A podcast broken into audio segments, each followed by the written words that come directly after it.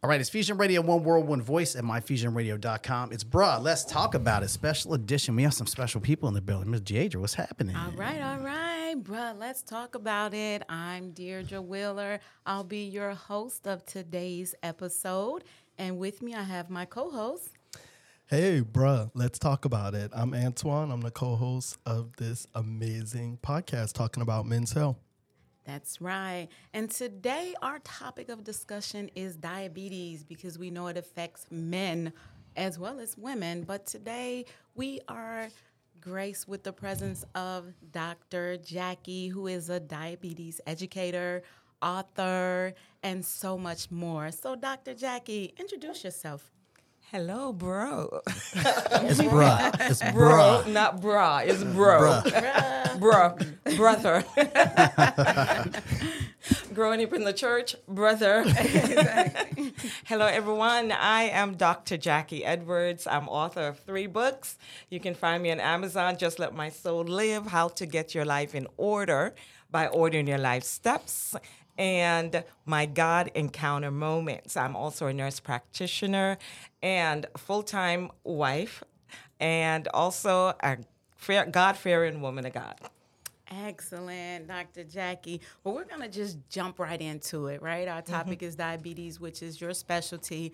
And for our listeners, some of them may not know that there's different types of diabetes. Um, so, talk to us about diabetes type 1 and type 2. We know that there's gestational diabetes as well, but our target audience are men. So, Dr. Jackie?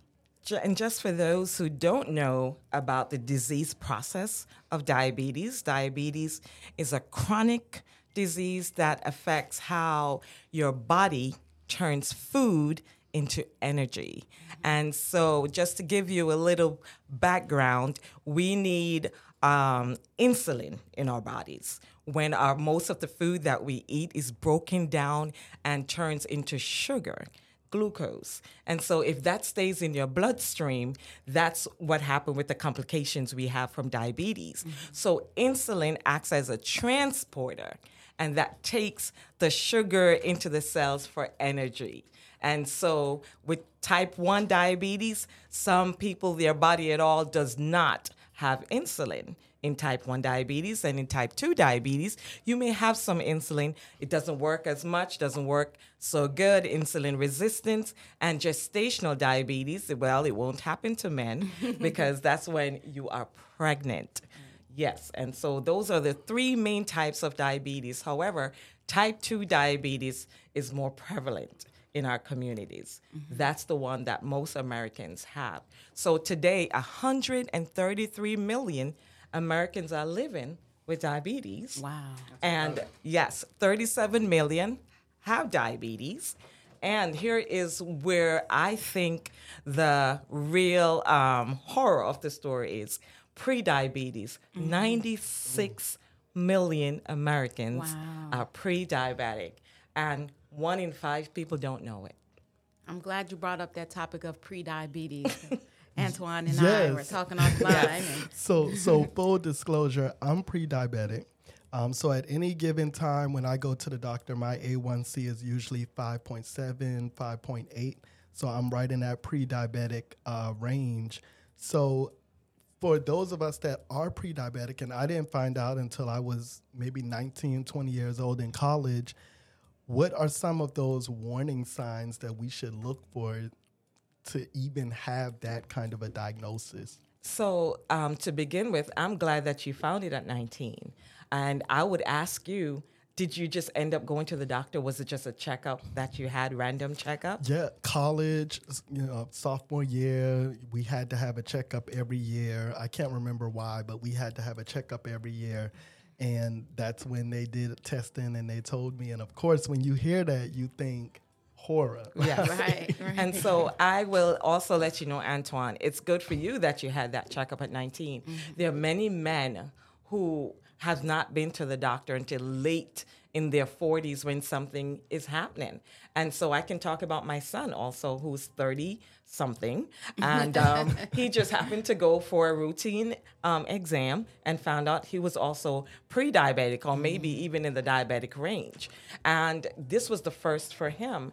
And that's what we have a lot of people walking around, unfortunately, and they don't know that they do have diabetes. And some may not have any symptoms.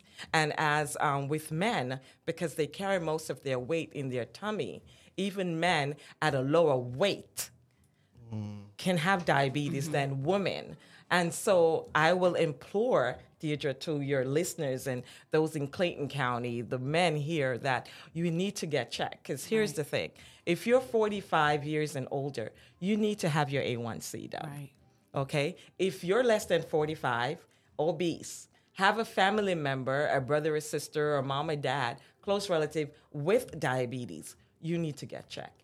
So you need to know what your number number is, your mm-hmm. A1C number, hemoglobin A1C. That's the marker that the doctors will do a simple blood test and just to see where you are. If you're 5.7 to 6.4 in the pre-diabetic range, that's the number we want to catch you mm-hmm. at that stage. We don't want you to have full-blown diabetes. And there are things that we can do to prevent that. So sometimes you don't have symptoms, but yet you can look at the risk factors around you. Know your family history. Mm-hmm. That's very important, Very to know your family history. And at least once a year, visit your doctor. Get baseline blood work done. Right. Watch your weight and see what your BMI is. That's the body mass index to see your height and weight. What's the correlation there? And so these are things that when you do, then you won't have a, oh my God, A moment. Right. Right. but here's the good news I would say to everyone you can contain it, Mm-hmm. you can prevent going into full blown diabetes Right. with some. Um, some activities that we can do, but I know we can talk about that a little bit later. Yes. Well, you mentioned A1C, and although I'm a nurse, others that are listening may not exactly know what that number is. So what I'm one of those people. A1C be? when I go, Yeah. they say my A1C is this and it's supposed to be in this range. But even your description of what diabetes is, no one has ever explained it to me like that. Yes, amazing. and that's what I do. I, I I have a passion for breaking it down for everyday people.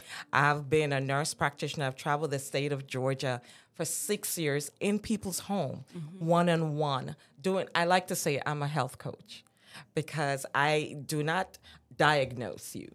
Um, I follow your doctor's plan, but I help you to understand your disease process. I help you in in in understanding how it works, what you need to do, because there's a lot of frustration and there's a lot of um, ignorance where diabetes is concerned, and so you're doing a great thing here, I must say, to let the audience know, to let the community know, and I love to really impart in others how to self manage your diabetes. Right. That is the key. Your doctors won't do it for you. Your nurse won't do it for you.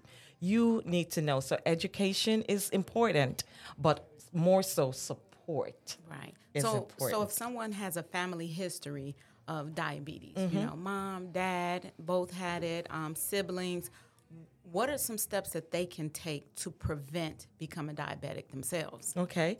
So, first of all, you need to see your doctor and get that A1C number. You get, need to get that checked. Your weight. If you're overweight, you're obese, this you're more prone. Those are some of the Antoine's risks. Definitely not overweight. Exactly. but do you have any family history? My mom's diabetic. Right. So you that's one of the the the risk. And so that will make you go into your doctor and say, "Hey, my mom is." And your doctor will do that A1C testing on you. And so but you can prevent Antoine and everyone else who's listening, you can prevent diabetes by making sure your carbohydrates, what you eat, is very important. Those carbs, if they don't get to burn off, if you don't have enough insulin to take that into the cell, what else can you do? Exercise. Mm. Excellent. Excellent. That is like I'm like one of the God given easy like water Just take a walk. thing that God has given you. A brisk walk. Right. You know, sweat a little bit. And you all you need to do is 30 minutes, five days a week, 150 minutes a week and you can really see a difference. Right. Sounds in your definitely numbers. simple. Simple. Yes. We appreciate that. Thank you, Dr. Jackie. Yes, ma'am. Um, I wanted to touch bases on COVID a little. Um, you know, we most of us are saying we are out of the pandemic, but we know that we're not. Not. right? In the medical field, we know we're still in the pandemic. Yes. But the numbers are not as high as they were, right? This time last year. So, something that is kind of a phenomenon to me is how COVID affected those with diabetes and even some individuals who never had a diagnosis of diabetes developed diabetes during um, their diagnosis of COVID. So, can you talk to us a little bit about that? Well, the first thing, um, as you mentioned, if we remembered back in 2020, there were so many deaths, and you would hear um, comorbidities, and everybody's like googling, "What is that?" What, you know, and and these are some illnesses that people had before COVID, like diabetes, high blood pressure, and so when they developed COVID, it really complicated the whole with especially those with diabetes the blood vessels and everything just went out of whack and diabetes Right. became even worse. But to your point also there were some people who never had diabetes. And after having covid-19 their numbers were high and they were hyperglycemic you know and so that was all, that was very strange. As we can see it was after the fact that they had um, di- um, diabetes. And so that is how detrimental diabetes is. That you, it, it really breaks down everything in your body, affects your liver, and you know, and from if your liver, even for people who have diabetes, mm-hmm. if y- for you, just to be sure, when you don't eat, also, like you're going to bed hungry and you're thinking in the morning you may check your blood sugar and it's high because the liver is saying what's going on here Right. you're hungry in and starvation it's, mode. yes starvation Yeah. mode and it's spilling insulin and so the, the covid affected some people's liver during that time frame and it spiked them and turned them into diabetic people Wow. Thank you. That was deep. That is, you know, and I- scary too. it is scary. scary. I always think um, I'm not a heavy eater, and I I do run a lot. Um, I was telling Deirdre offline that um, I also have hypertension. It's like keep keep going down the list of stuff. Um, but one of the things that I've done to keep my blood pressure low is that I run a lot. I run two miles a day, five days a week.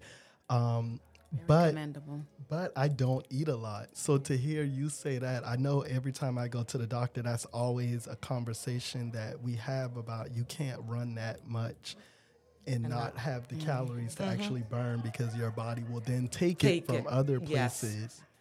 Um, and so that's I'm dangerous of that. too Yes. so it's good to have three meals a day and snack in between Mm-hmm. and it sounds like a lot but it's it's not heavy meals when we say meal He can do it. He owns three restaurants. I don't be hungry. well make yourself and then you're you will get you're you're not hungry because your body's so used to not eating mm-hmm. so it's always in that mode that i'm not hungry but make yourself start out and start eating have a meal plan and stick to it You can Bruh, do it, bruh, Antoine. let's talk You can about do it. it, Antoine. Let's talk about it. Let's talk about the fact that, you know, Antoine is just a representation Yes. of so many other men who Yes. pretty much live the same way. My husband is one. I mean, he's definitely not Antoine's stature, you know. But, however, even though his BMI is high, the first thing you'll think is, oh, he's a heavy eater. But it's the opposite. He may eat once a day, you know, and of course, he has a wife that's a nurse who tries her best, but he's not going to listen to me. He'll listen to his doctor. see though. his metabolism is not working Well, exactly. at when least he's he'll not listen to his eating. doctor. He'll listen to his doctor, That's a good thing. But you know, like you mentioned, most men, um, diabetes is prevalent 14% more in men to women, 9%. Oh, Believe it or not. I would not have thought. According I to would have thought CDC. the opposite. Yes, but it's true. Wow. I so there's a lot of men out there walking who are diabetic and they don't know. and don't know And so I once again I'm gonna commend you guys for having this forum. this platform. Yes, Yes. definitely. Yes. Great, great. Well, we're going to move on to uh, one of our segments called "What's Happening to Us, Bruh." bruh, what's happening to us? So, um, full disclosure, um, I've already shared that I'm pre diabetic. Um, my mom's diabetic, a lot of diabetics in the family. There's a lot of things that we talk about in terms of family norms. And oftentimes in the black community, there's doctors in the family that didn't necessarily go to school to be a doctor, but there's certain remedies that we do that we think are acceptable, but they're really not to start the conversation, what is the most outlandish kind of backwards healthcare thing that you hear that people do and play these really dangerous games, honestly, about their health? Well, as you mentioned, like with diabetes, they think they can just eat whatever they want and take their insulin, Yeah. Hmm. Yeah. and that's going to cover it. That's a dangerous game that Dangerous you're playing. game. We need to eat in moderation. First of all, you and also taking insulin without checking your blood sugar. Very Ah, You need to check your blood sugar, see where you are, and see how much you need to eat, and check your blood sugar again two hours after you eat. That's really managing. what's the Managing. connection between checking your blood sugar before you take your Good insulin? question, So the insulin is there, like the insulin in your body, and it will stabilize your blood sugar, and it can also drop your blood sugar too mm. low, and that's dangerous. Hypoglycemic, you can end up in a coma. You definitely end up in a hospital. So you need to know how much insulin that you are taking, and if you're not going to eat, like your doctor said, you can't be running, because when you run, also you're burning all that energy, and so you can't be running and not having fuel in your body. So the insulin, you have to make sure that you're not taking too much insulin. You can go into hyperglycemic. There needs to be a balance. Life is about a balance, and diabetes self care management is about balancing your food intake, your activity, and your medication. That's why you go to your doctor every three months and he'll make adjustments based on where your A1C is and how your sugar is going because there needs to be a balance, equilibrium in your body. Excellent, excellent. Well, you talked about insulin. Um, there is a, a very, I, I guess I would call it a new phenomenon as well, which is Ozempic.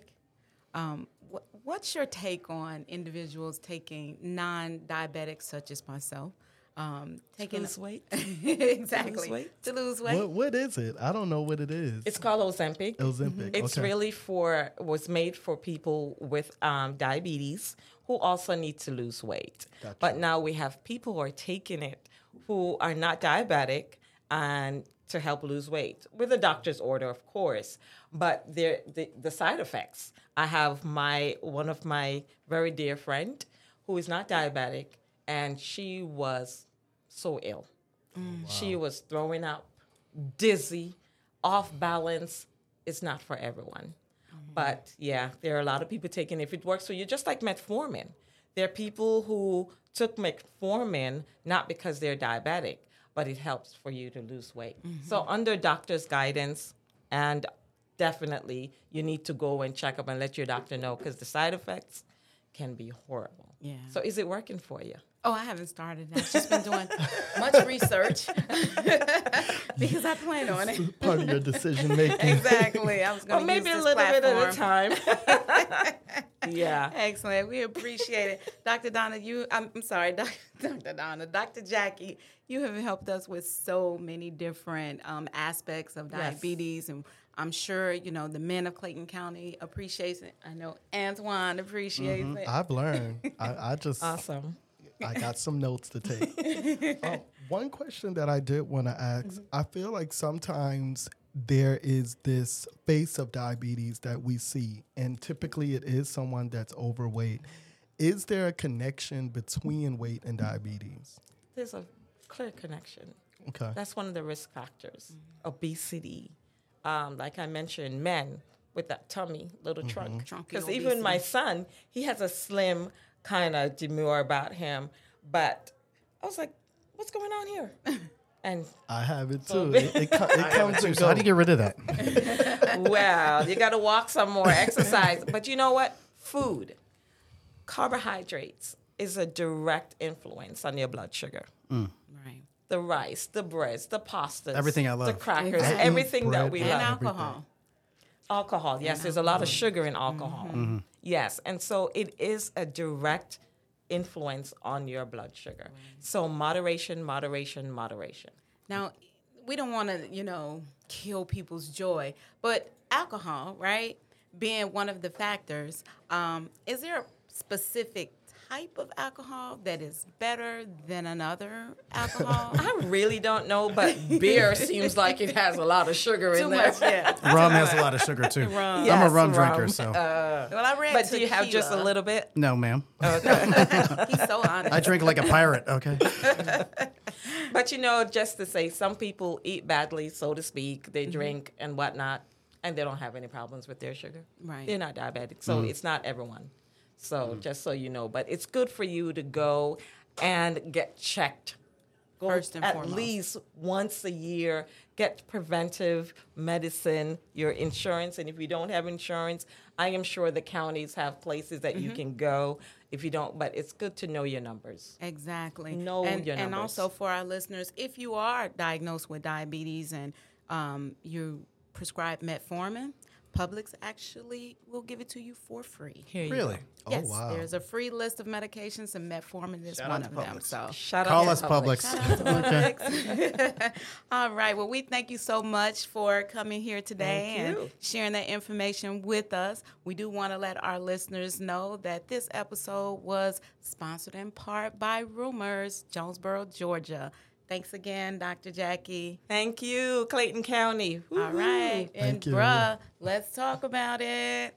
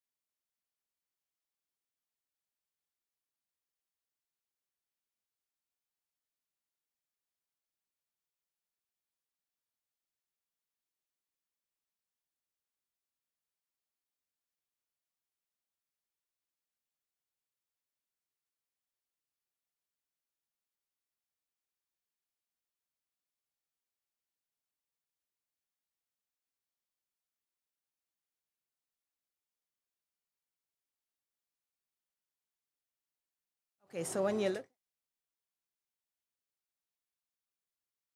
that's you ask.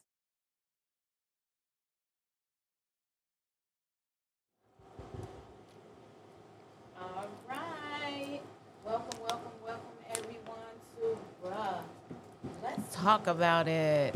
A podcast about men's health. I am your host, Deirdre, and with me, my co host. Hi, I'm Antoine, and bruh, let's talk about it. All right. And we are going to take a dive into a, a concern that a lot of men have and are dealing with, which is prostate cancer.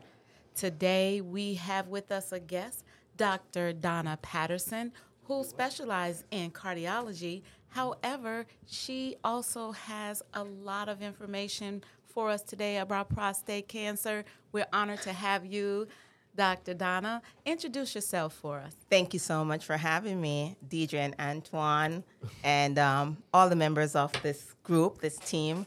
My name is Dr. Donna Patterson. I'm a board certified nurse practitioner. I'm also the owner of Rejuvenate Health Med Spa, where we specialize in helping women lose weight specifically. That's our main focus. Uh, and I also work with cardiology at the hospital, in the hospital setting. All right, great, great. Well, thank you. And again, we're so happy to have you here today to Thank talk about you. this topic. Yes. Um, so when we talk about prostate cancer, just tell us what is it actually? prostate cancer is one of the main form of cancer that affects men and uh, it is not talked about very often and that is why it is so important that you're having this this way of of bringing attention to the subject to the, the men population especially because most of the times we focus on the women uh, breast cancer and uh, you know cervical cancer and all the other stuff that affects women So true. and men too, but specifically prostate cancer affects only men, uh, and or I would say the majority men. It affects only men, but men have a problem with being diagnosed early, and that's where the problem comes in. Okay. So, And Antoine, just just for those of us that may not know, what is the prostate and how does how does that become affected? What's what's bad about it? Because I feel like we hear words like "oh, prostate cancer," Mm-hmm. but we don't actually have a good understanding, oftentimes, of what exactly is that. right. All right, so he comes with a hard hitting question right out the gate. well, the prostate is um, it's a small um, organ that sits right between the bladder and, of course, the ureter, which is the vessel that transports urine from the bladder. The prostate sits right behind that. Uh, and it is basically separated from the bladder by a very thin layer, um, like a thin sheet Right. So you may hear of someone that has an enlarged prostate for whatever reason, and now their stream is affected, their flow. They're not able to uh, urinate properly. So the prostate, it's very sensitive to changes in the body that is happening, and if that gets enlarged, it blocks the, the flow of urine from the bladder out through the ureter. Yeah.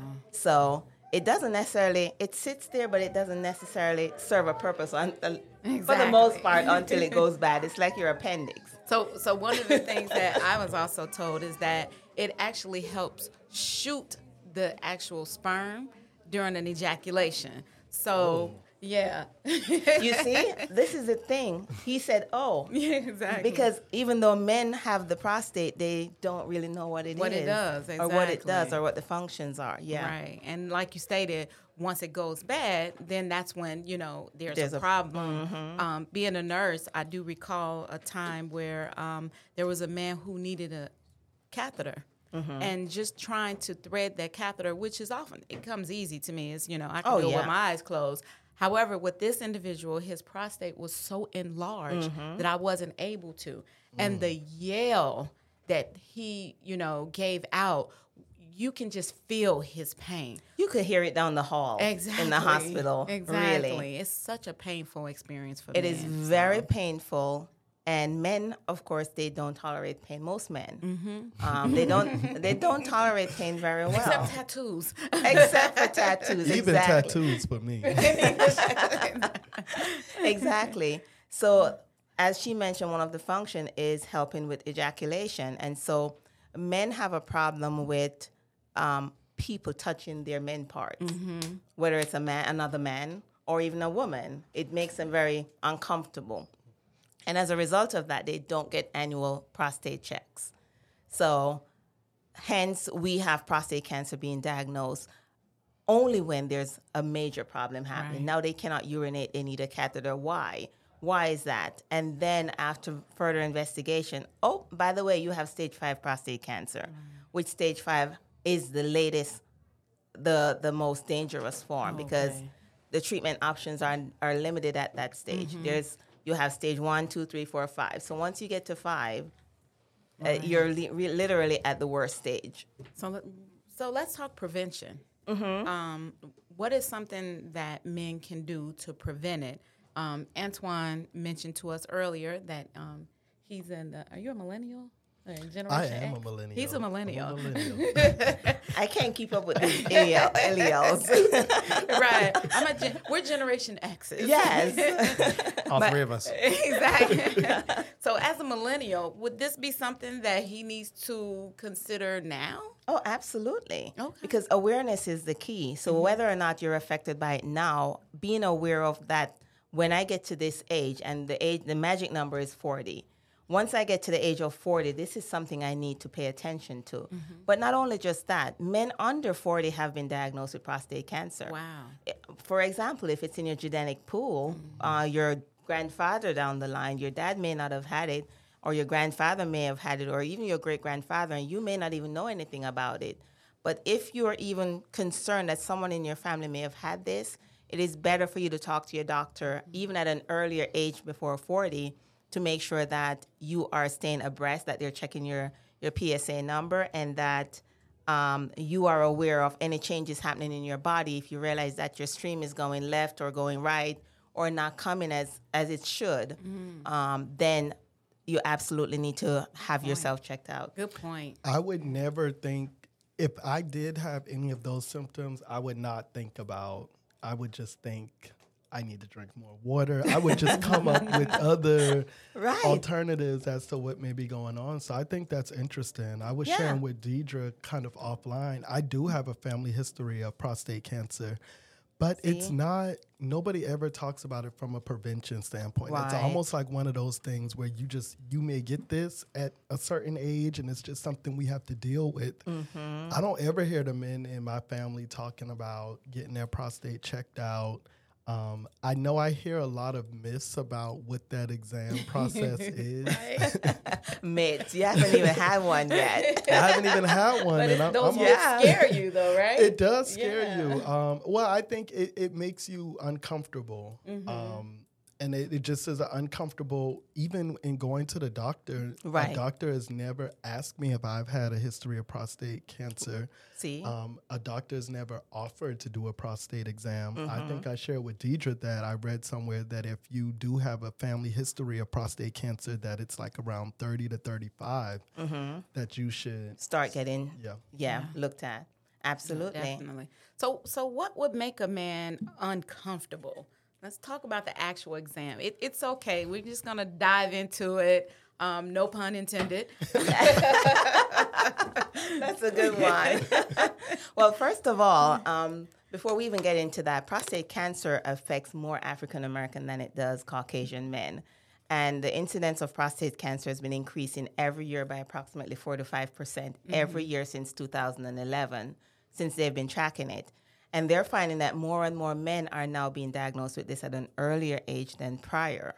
Uh, and it could be because we have more technology now and we're able to screen men earlier than back in the days. So uh, the exam, getting back to your question, entails basically the man has to drop his pants Okay. and bend over. it may be uncomfortable because the doctor or your provider will have to insert their fingers, which is these two fingers, into your rectum. And they're basically touching or rubbing their finger over that prostate to feel the surface of the prostate. Is it smooth or is it rugged? Peter Uh, sweating. No, I, I had it done. So I had it done. So yeah. so you know what I'm talking Yeah, yeah, about. do. Exactly.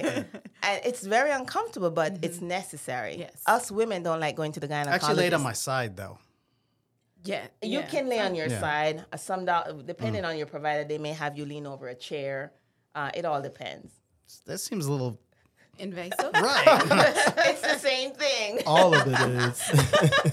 It's all invasive, but us women, we don't like going to the gynecologist. We don't like having to go through what we go through during childbirth either, but it's necessary.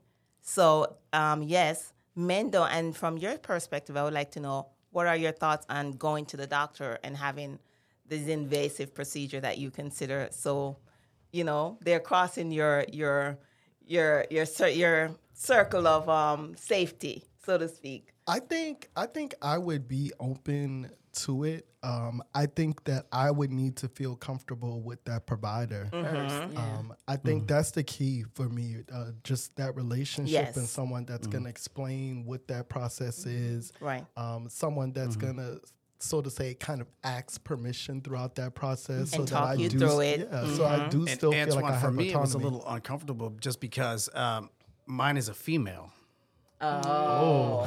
Right. So, yeah, yes. it was a little uncomfortable, you know. Oh, absolutely. But you're familiar with her. right, so- right. right. Right. I've never had that um, experience with her before, but yeah. like, take me on a date first. Jeez, like, can buy me a drink. mean, Buy a like, drink. like, can you date me first? Exactly. But that's the thing too, because men don't like women to see them in a vulnerable position. Right, right. And so, even my own husband, um, we may get to that later, but in me encouraging him to have his prostate check, and he just did not want to go. Mm-hmm. And he's, oh, I go to this doctor, I'll get through to him. But it's been over eight months, and you still can't get to the doctor. Right, Right. And I said, well, let me do it then if you don't, you know, I'll do it for you. He was like, heck no. you are not coming anywhere near there. I don't care how many letters behind your name. Come on. And I'm your wife. right. So who are you going to trust to do this? But they rather, they don't like females seeing them in that vulnerable vul- position or thinking of them in that vulnerable position. Um, and that's just one aspect. okay. Um, the knowledge part too is uh, secondary because where there's lack of knowledge, the people perish, right? And so we perish because we are not educated enough about this. Uh, just speaking to um, one of your co-hosts, um, your One of the creators. creators, uh, yes, out here, I'm saying that it is so important now that the information is being spread because the Gen X's and the Gen Z's um, are op- more open-minded to getting checked and going to the doctor, whereas the older adults in their 60s and 70s, they will work all day and they'll be passing out and they won't tell someone they don't feel well. And because men are taught to be strong, they're taught to be brave, they're taught to not show their vulnerability. And so even when they're sick, they won't even tell you. And just to piggyback off of that, I've had patients in the hospital. I'm like, what took you so long? And the wife would be there, like rolling her eyes, like, I told you you should have gone in. I told you you need to go. And the man just wouldn't because he's like, oh, I, I just thought I would lay down. I just thought I would feel better. And this will continue on and on and on And multiple patients, not just mm-hmm. one. I see it all the time. So, yeah. Okay. All righty. Well, thank you so much, Dr. Donna. We're going to take a quick commercial break. Um, and we'll return. We will talk a little bit more about prostate cancer and kind of get into one of your true specialties. Okay, sounds righty. great. So, Thank you bruh, so much. let's talk about it.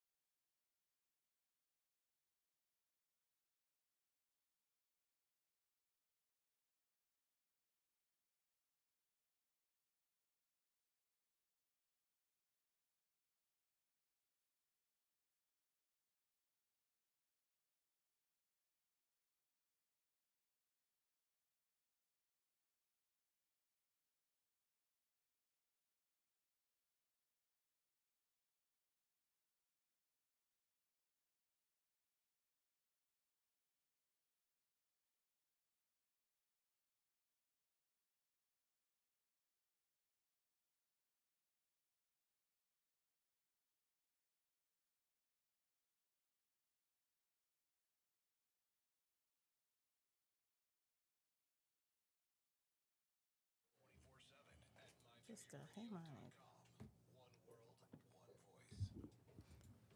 All right, all right, all right. Welcome back, bruh. Let's talk about it. So today we are talking with Donna Patterson, Dr. Donna, and we're talking about prostate cancer, specifically a prostate exam. Yes, We kind of touched on those uncomfortable situations. it made me sweat.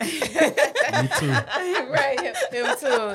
Dr. Donna got a little down and dirty with it. Um, however, we did learn that prevention is key. oh, abs- and knowledge, and knowledge. knowledge, Thank you. absolutely. So, bruh, let, let's talk about one of our segments, which we call What's Happening to Us, bruh?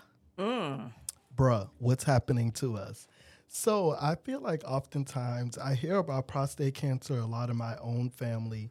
Why is it that prostate cancer disproportionately affect African American families versus other family dynamics in other communities? Well, there are various reasons, of course, why um, prostate cancer affects the African American community more. It a lot of it has to do with our environment. It has to do with uh, our health care system, our health insurance, uh, the type of work that some men do uh, exposes them to a higher risk of prostate cancer. Wow. So, um, Like, what, what kind of work is that? well, um, hard labor. Um, a man that has that is out there in the field doing hard labor, and um, for some reason, it has not been specifically identified to say this is the cause Right. because Is that because amino acids that aren't released, or no, not at all. Amino acids are a building block of your system. They're right? but- proteins. right.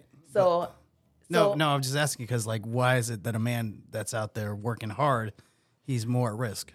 think about it, the environment that we are that we grew up in the african american community our environment sometimes puts us at a higher risk of certain disease for example cancer uh, and so uh, male who are out there doing the hard labor that's they're exposed more to the environment and i cannot necessarily say well they're in the sun and that's the cause of it but i do know that environmental factors plays a, a huge risk in the cause of cancer in a lot of men people in general so that is why us as um, African American, we're more prone to it. One, we have we lack health insurance.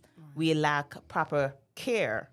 Uh, if you have uh, something going on with you and you go to the doctor, you may not necessarily have the funds or the insurance available to treat that thing. You may get a band aid and you go home, Right. but it's not helping to take care of the problem. Uh, prostate cancer in this particular thing is it's not preventable because they have not found a way of pre- preventing the cause of it, but it is tr- it is treatable and it is especially treatable if diagnosed earlier. So that is why we say prevention is cure, and prevention in this case means early treatment, early detection, early diagnosis.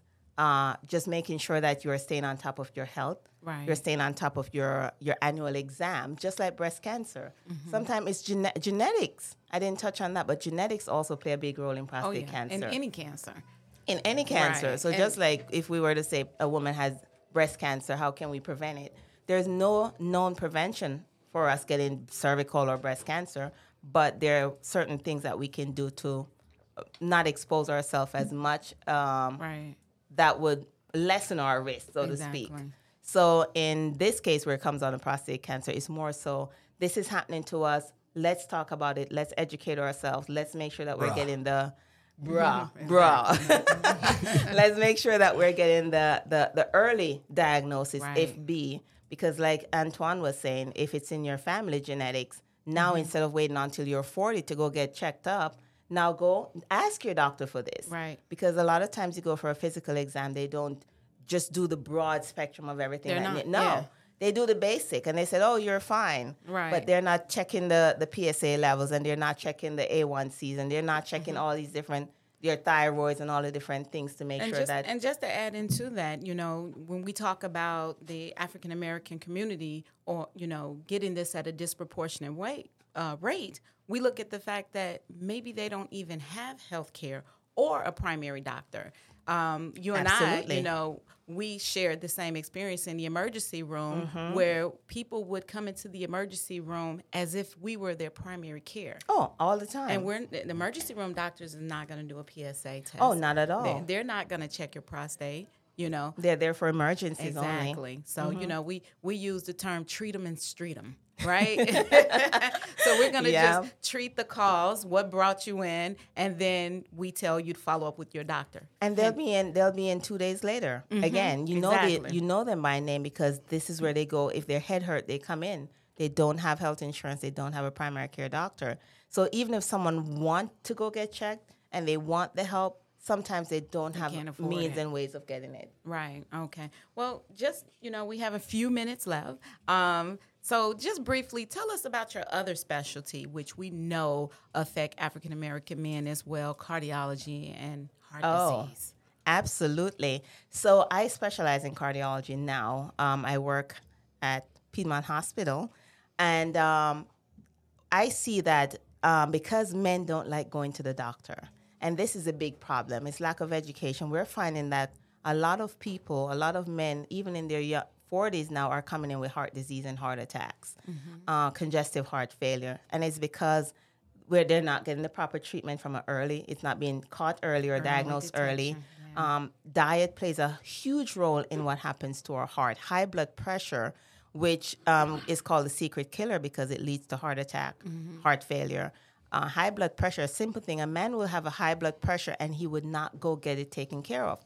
One, he doesn't want to take the medication because he heard from somebody, his bro down the street, that it causes impotence or it causes erectile dysfunction. Right. So the goal is here not to be on the medication. The goal is to have proper health uh, lifestyle.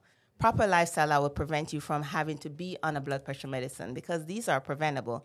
Diabetes, heart disease, blood, um, high blood pressure, high cholesterol. Um, it go the list goes on and on, but those are like the top four: obstructive sleep apnea, obesity, which is a major factor in society. Um, obesity is now an epidemic. Okay.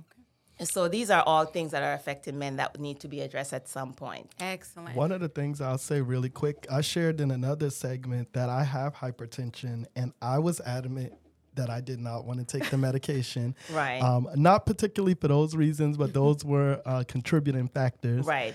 But one of the things that I found that was helpful was I started running. Um, and I shared that I run two miles a day, five Mm. Oh. days a week Oh wow. and that was really along with some some food choice changes Lifestyle that changes, was, that was yeah. the biggest thing so i definitely support that that does that's very helpful Excellent, excellent. Well, thank you very much, um, both Donna and Antoine. You're for very sharing that. welcome. Um, so now we've learned, you know, that there's some modifiable things that we can do. Oh, right? absolutely. As opposed to the non-modifiable, which is maybe your heredity. You know, you, there's nothing you can do about that, but you can exercise more, like Antoine oh, mentioned. Oh, absolutely. Make diet change, dietary changes. So we appreciate that. Um, so that actually ends this segment. I know we can go on and on. This is such a great topic, and we Yes. thank you once again, Dr. Donna. Thank you so much for having blessing me. us with your presence. thank you And Thank also, You're very this welcome. episode was sponsored in part by Rumors in Jonesboro, Georgia. Thank you all so much, bruh. Let's talk about it. bro let's talk about it